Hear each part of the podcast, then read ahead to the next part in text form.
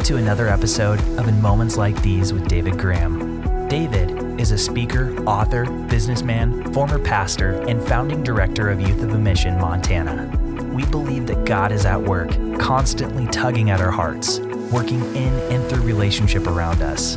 Join us as we dive into a new devotional, as David shares a lifetime of personal moments and hopes to inspire you to see God the Father at work in your own moments.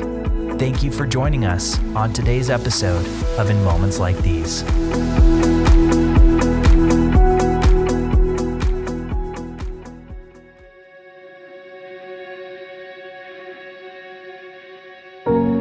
To stay on the safe side, I got my dear wife's permission to open today by talking about a certain young and very special woman I got to meet and talk to many years ago, actually over half a century ago.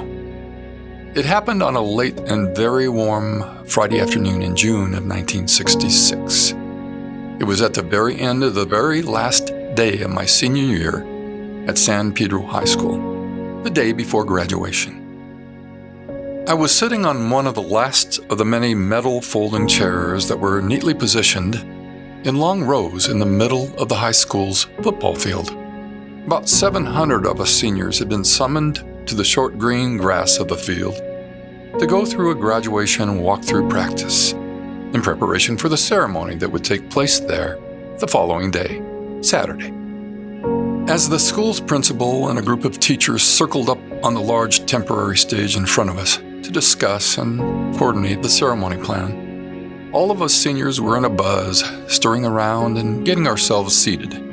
I took a short look around, just to take it all in, when suddenly I saw her. She was sitting with some friends of hers, just behind and to the right of me, maybe only 20 feet away. You may remember from one of my earlier episodes that I called Who Sees Me? I was the guy who transferred to San Pedro High School in my junior year just two years before, and I had spent much of those two years feeling very unseen. And this girl that I had never spoken to was seen by everyone.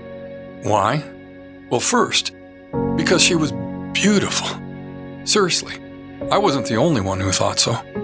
The entire senior class of 700, and it was politically acceptable back in those days, they voted her the most beautiful girl in her class. She was featured in the all school yearbook for 1966. And there she was. And I would probably never see her again. And then it hit me. Maybe I could see her again. Now, this is where David gets a little weird. Here was my unrehearsed plan. A close friend of mine would be flying into town on Sunday to spend much of the summer at our home. And here's what I conjured up maybe she would be open to going on a double date with him and me with another girl. Talk about being insecure. I didn't have the courage to ask her out myself. Anyway, with my brilliant plan in mind, I compulsively jumped to my feet and started waving my hands in the air to get her attention. With the help of her curious friends, who pointed out my strange behavior, our eyes met for the very first time. At that, I spontaneously motioned for her to come over to where I was sitting. What was I thinking? In the middle of some sudden feelings of total stupidity, I saw her nod her head, stand up, and then move in my direction. I could hardly believe my eyes. Time doesn't allow me to go into any more detail today.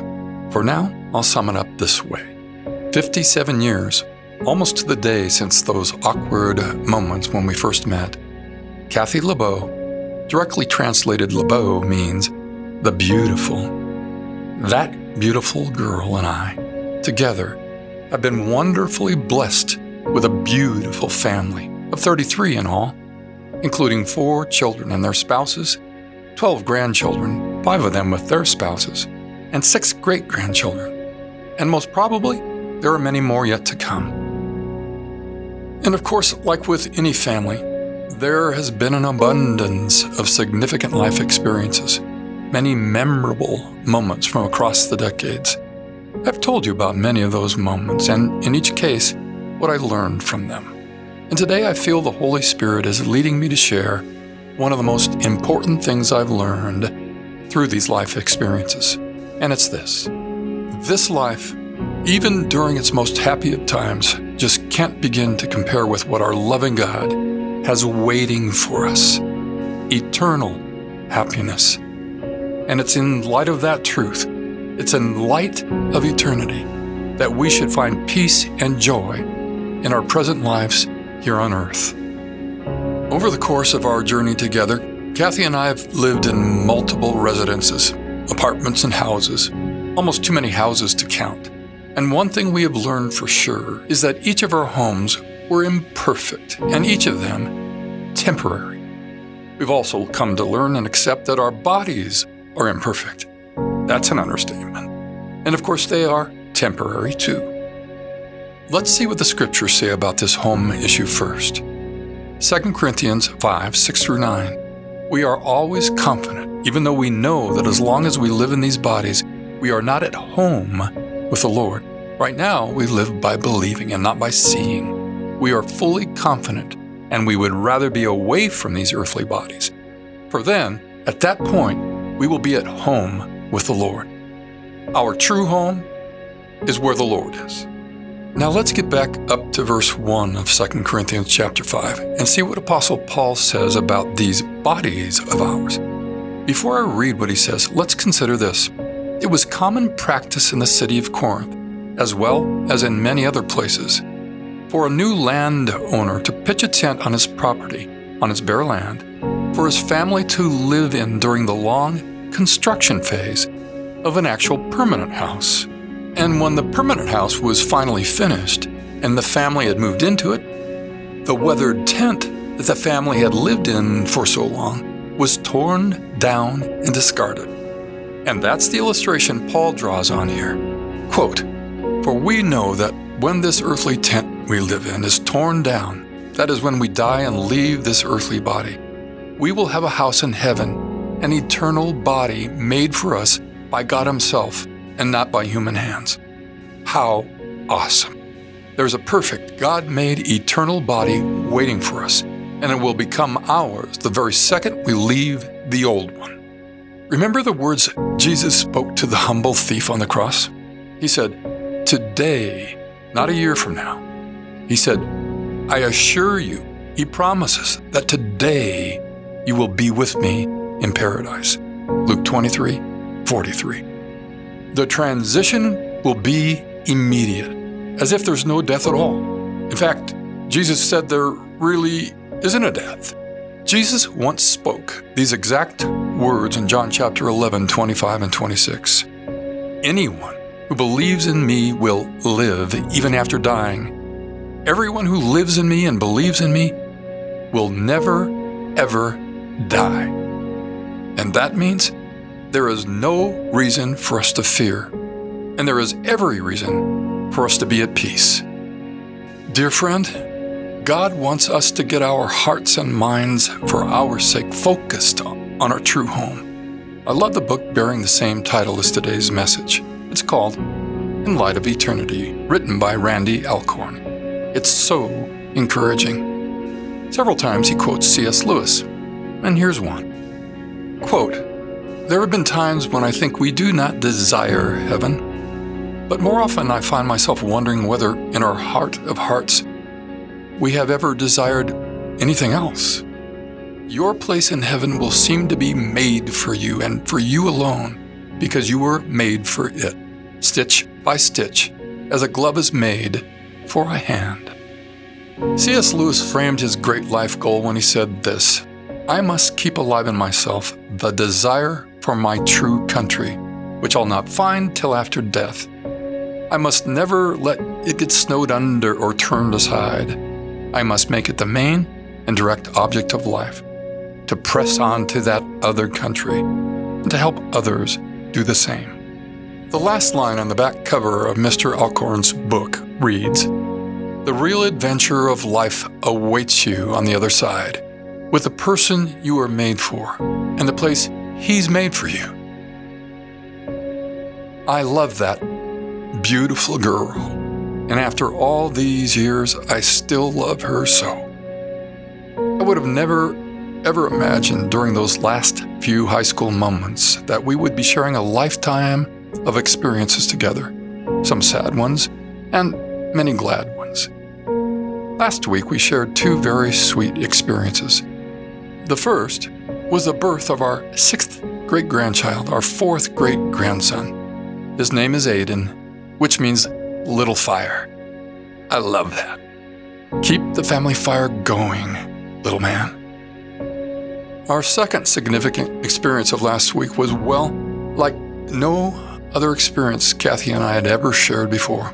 It was Monday morning when we took a short walk together in the middle of our beautiful Montana Valley, surrounded by the glorious mountains we both love so much. In brief time, we stood alone, completely alone once again, on some short green grass, contemplating our upcoming graduation. For the very first time, maybe the last time, the two of us stood over the two connected grave sites where our weathered tents will one day be discarded. And those moments of quiet together were sweet and peaceful moments. When our eyes met, we both smiled. Because we both knew and we both know that somewhere above the big skies of Montana, our forever home is waiting for us. Dear friend, heaven is our destination. Heaven is our true home. And when your Heavenly Father chooses your own special moving day, be assured that you will always be alive and all will be well. All will be wonderful. In the meanwhile, in light of eternity, remember that our dear Father wants you and me to be surrounded by and filled with an amazing peace that rules over each and every new day of our lives. Dear Heavenly Father, you so want your children home with you again. Oh Lord Jesus, you left your home so we could come home. Holy Spirit, you have been so faithful to point us home and to give us the peace it takes to one day make the move. Please touch this dear one of yours today with a sense of absolute assurance that all will be well and all will be wonderful. Thank. And let it be. Thank you for listening to another episode of In Moments Like These with David Graham. And we hope that this podcast and this episode can be another tool and resource to help you in this walk of faith. If this podcast has made a difference in your life, we would love to hear from you. Visit us online at inmomentslikethese.com. That's inmomentslikethese.com.